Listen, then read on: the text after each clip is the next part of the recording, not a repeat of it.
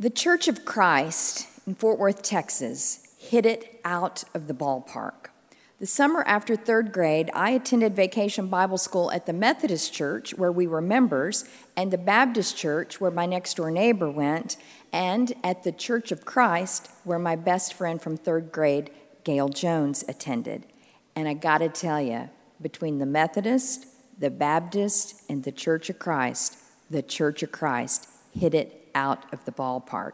And I don't really remember what their crafts were, or if the music was very peppy, or if there were too many kids there. All I remember about Bible school that week was the story of Joseph.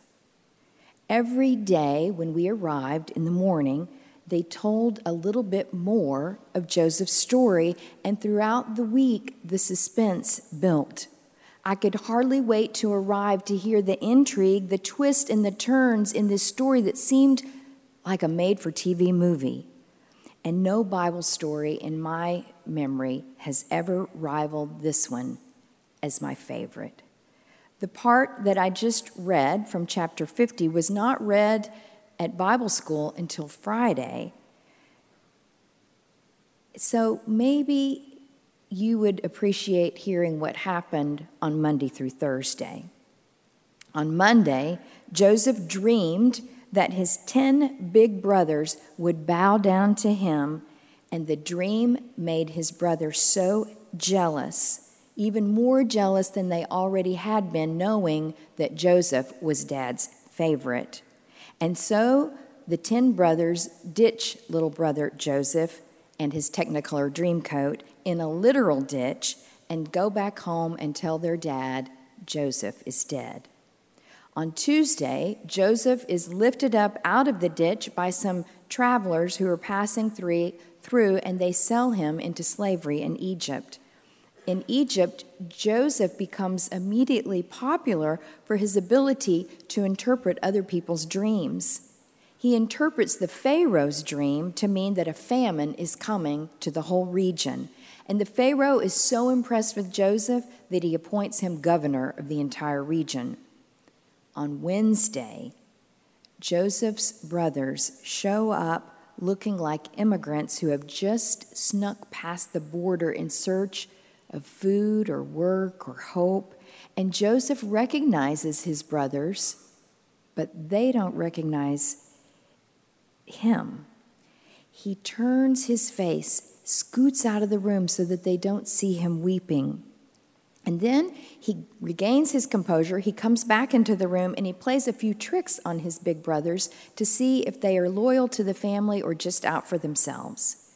On Thursday, Joseph takes off his distinguished disguise as an Egyptian governor and reveals his face to his estranged brothers. The brothers gasp and fall down weeping, and Joseph forgives them for trying to kill him. Then the whole family, including the dad, get together for the most joyful family reunion anyone could possibly imagine. On Friday, we come to the passage that we just read. The father dies, the funeral has just wrapped up, and now the brothers panic. What if Joseph, now that dad is gone, cannot move beyond the grudge? What if he finally sees this as his chance to pay them back the evil that they did to him? Now that dad is gone, what will happen to their family? Although the Church of Christ received an A plus for teaching this Bible story, what I wish now they had taught me was how to move beyond the grudge. The issue is not so much about forgiveness. That's a great topic, and we'll talk about it another day. But Joseph forgave his brothers five chapters before this passage in chapter 45. The issue here is how to move beyond the grudge. Sometimes we say to someone, I'm sorry, but the damage between us seems to linger. We are unable to let go of the hurt and the pain and the distance in that relationship continues to haunt us. I was the maid of honor at Dana's wedding. We were the best of friends from the fifth grade all the way through college. we survived many, many, many teenage squabbles, including the time that my boyfriend became her boyfriend. Dana visited me in Connecticut while I was in graduate school. She wrote me long letters, five and six page letters, before email was invented. I can hardly think of my childhood without thinking about the times that Dana and I shared growing up together, both at school and at church. But something happened. I didn't mean to, but I hurt her feelings. It was more for something that I left undone than for something that I did. The moment she called it to my attention, I regretted it. But somehow, our relationship was never the same again. We have not spoken in years. I have always wondered if Dana still holds the grudge against me or if our lives just drifted apart in different directions, living in different states, pursuing different lives. I wish I could have known back then about how to work through grudges. It would have helped me even in my work, especially with couples preparing for a wedding. I remember one wedding I did over in the chapel where the bride's parents refused to attend the wedding because their daughter, whom they had raised Hindu, was marrying a Christian. Months of struggle went on, and we did not know until the morning of the wedding that her parents had flown in the night before from Baltimore and would attend. They didn't talk with anyone.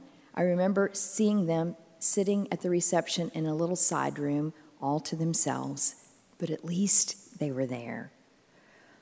I remember another wedding also in the chapel when the father of the bride and the stepfather of the bride had to be kept apart in separate rooms and seated on separate rows so that they would not come to blows. It was one of those moments when we were really happy that our wedding coordinator was also a security guard and had great skills.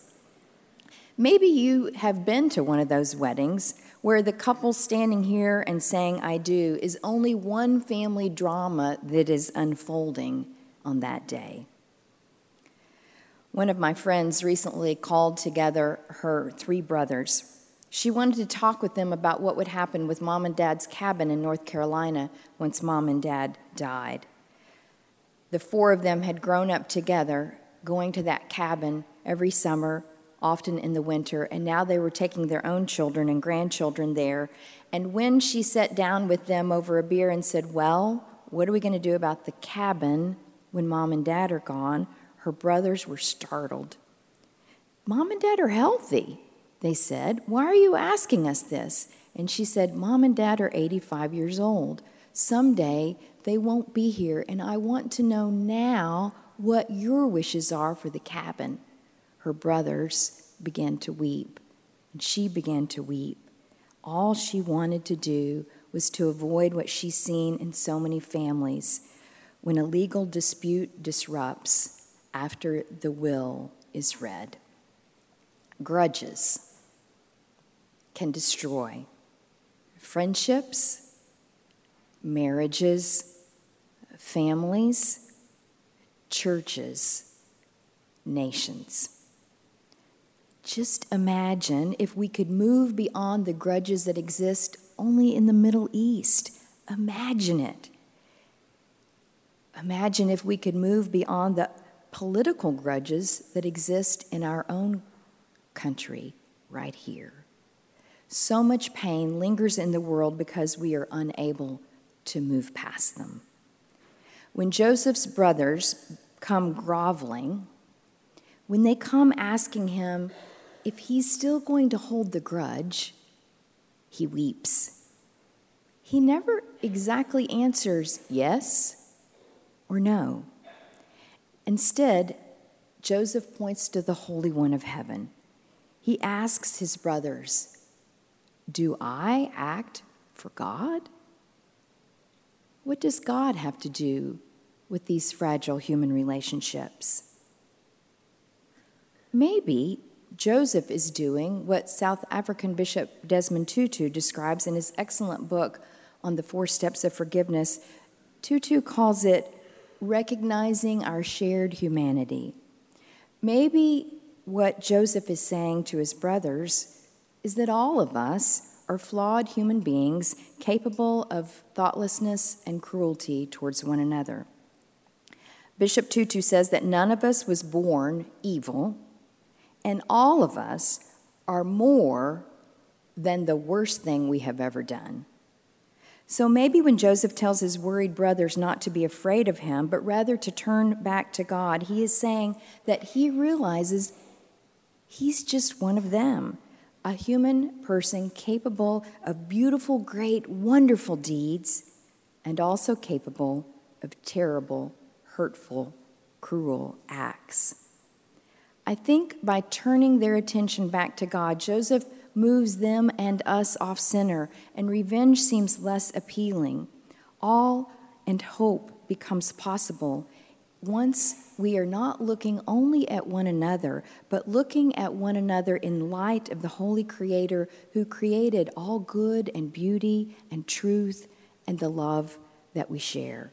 For in God's light, every single one of us is broken, flawed, inferior, in one way or another. But moving past a grudge is terribly difficult. Bishop Tutu tells the very moving story of Ben Bosinger. Ben was raised by a father who was terribly abusive.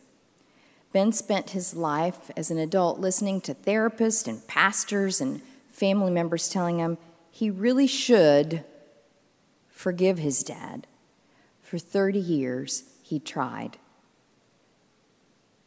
But when he tried, it never felt real on the inside, even when he would say it out loud. Ben said his dad was the angriest, most violent human being he had ever known. I hated him for hating us so much. So Ben tried to block it out, pretend dad didn't exist. But then Ben became a dad himself. And he realized in his parenting that he was always thinking about his dad. He was carrying the heaviness of his dad everywhere he went. And finally, the pain of carrying dad with him all the time was simply too great to bear. And so he got in his car and he drove over to his dad's house and he pulled into the driveway. And there was dad in the driveway working on a motorcycle. Both Ben and his dad had always loved motorcycles, and so they just stood there in the driveway talking about motorcycles. And then they bent over and they looked down at the greasy engine side by side, and that was it. Ben looked at his dad's gray hair and his wrinkled face, and he let it go. He let the grudge go. He said it was like a huge boulder was lifted off my chest, and I could finally, finally breathe again. He was so relieved. And he says the two of them did not skip off into the sunset together, nothing like that. The magic didn't happen for dad, it happened for me, said Ben. It's what saved me. Ben got a new heart and a new spirit, and he was able to go back and be the dad he chose to be and to create a future filled with hope hope that had been elusive for years as he was trapped by the burden of carrying that grudge around. What role might God play in empowering us to move beyond our own grudges and find the kind of new life and freedom and salvation that Ben discovered? One scholar says that the Joseph story shows us that guilt restricts, and dreams liberate. Joseph tells his brothers that God dreams of a good that is so much greater than their capacity to cause pain. I think it must be one of the all time great lines from the Bible. You intended to do me harm, God intended it for good. In other words, you cannot do anything ultimately to thwart God's plans for goodness in life. God intends for good and God will get God's way. Then Joseph tells his frightened brothers, Don't be afraid. I'm going to take care of you. I'm going to provide for you and your little ones.